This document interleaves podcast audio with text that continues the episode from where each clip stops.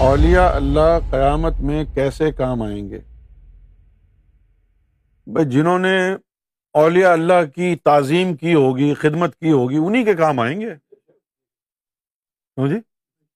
ہاں، انہیں کے کام، اگر انہوں نے کوئی وضو کرا دیا، پانی پلا دیا، کھانا کھلا دیا۔ ابھی جو ہمارے لوگوں میں، مسلمانوں میں جو یہ رسم بن گئی ہے کہ فقیروں کو کھانا کھلاتے ہیں مرشد کے لیے اچھے اچھے کھانے بنا کے لے جاتے ہیں۔ روزے داروں کو کھانا کھلاتے ہیں۔ اسی لیے کھلاتے ہیں نا کہ پتہ نہیں ان میں سے کوئی اللہ والا ہو تو ہماری بخشش کا سامان ہی ہو جائے۔ جن لوگوں نے ان کی خدمت کی ہوگی خدمت کیا؟ پانی بھی پلا دیا تو خیر ہے۔ اب جیسے حجاج بن یوسف تھا بڑا بہت بڑا ظالم تھا۔ بہت بڑا ظالم تھا وہ۔ مدینہ منورہ میں دس ہزار مسلمانوں کو اس نے قتل کیا۔ خانہ کعبہ کے اوپر اس نے چڑھائی کی۔ اور پھر ایک دن کیا ہوا کہ وہ ظالم جا رہا تھا کہیں سے؟ راستے میں دیکھا کہ درخت کے نیچے ایک ایک بندہ سویا ہوا ہے۔ اس نے اپنے خدام سے پوچھا کہ یہ کون ہے جو سو رہا ہے؟ اب وہ خدام ڈر گئے۔ انہوں نے تو پہچان لیا کہ کون سو رہا ہے۔ وہ حسن بصری تھے۔ تو وہ خدام ڈر گئے کہ اگر اس کو بتا دیا حسن بصری ہے تو کہیں یہ جلاد مار ہی نہ دے ان کو۔ لیکن اس نے جو ہے وہ تھوڑی سی تیز آواز میں پوچھا تو سب ڈر گئے، کہا جی حسن بصری۔ حسن بصری کون ہے؟ کہ جی یہ اللہ کا ولی ہے۔ اچھا اللہ کا ولی ہے؟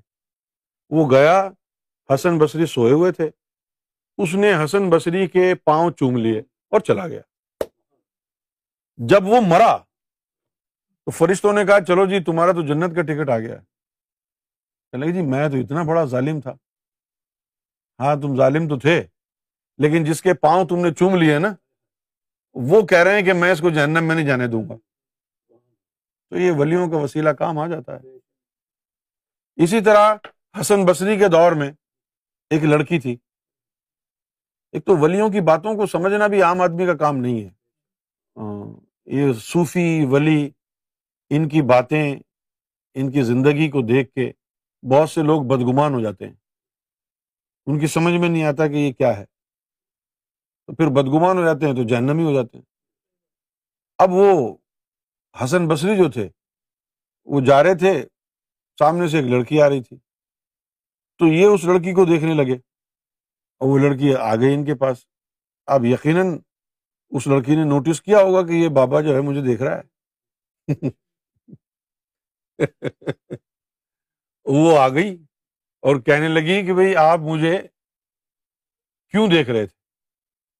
اس نے کہا جی مجھے تم اچھی لگی، اس لیے دیکھ رہا تھا۔ تو لڑکی کہنے لگی، میرے اندر کیا اچھا لگا آپ کو؟ انہوں نے کہا، تمہاری آنکھیں بڑی اچھی ہیں۔ اچھا چلو۔ وہ کہہ کے چلی گئی۔ تھوڑی دیر بعد جو ہے، وہ اپنے گھر گئی۔ اس نے چاقو لیا، دونوں آنکھیں کاٹ کے نکالی، ہاتھ پہ رکھی اور جا کے حسن بشری کو دے دی۔ کہہ لیں گی کہ یہ آنکھیں آپ کو پسند تھیں، آپ رکھ لیں۔ اور ان کا انتقال ہو گیا۔ دوسرے دن جو ہے، خواب میں حسن بصری نے دیکھا کہ وہی لڑکی جنت میں گھوم رہی ہے۔ وہ کہنے لگے تو ادھر کیسے؟ وہ کہنے لگی، آپ کو میری آنکھیں پسند تھیں، وہ میں نے آپ کو دے دی تو اللہ تعالیٰ نے میری لاج رکھ لی اور مجھے یہ سلا دیا۔ تو ولیوں کی پسندیدگی کسی کو دل آ جائے۔ اب جیسے یہ شوق صاحب ہیں، مجھے تو ابھی تک یاد ہے۔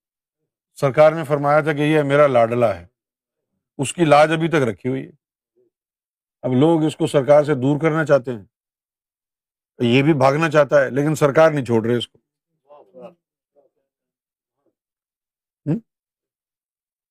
لاج نبھاتے ہیں۔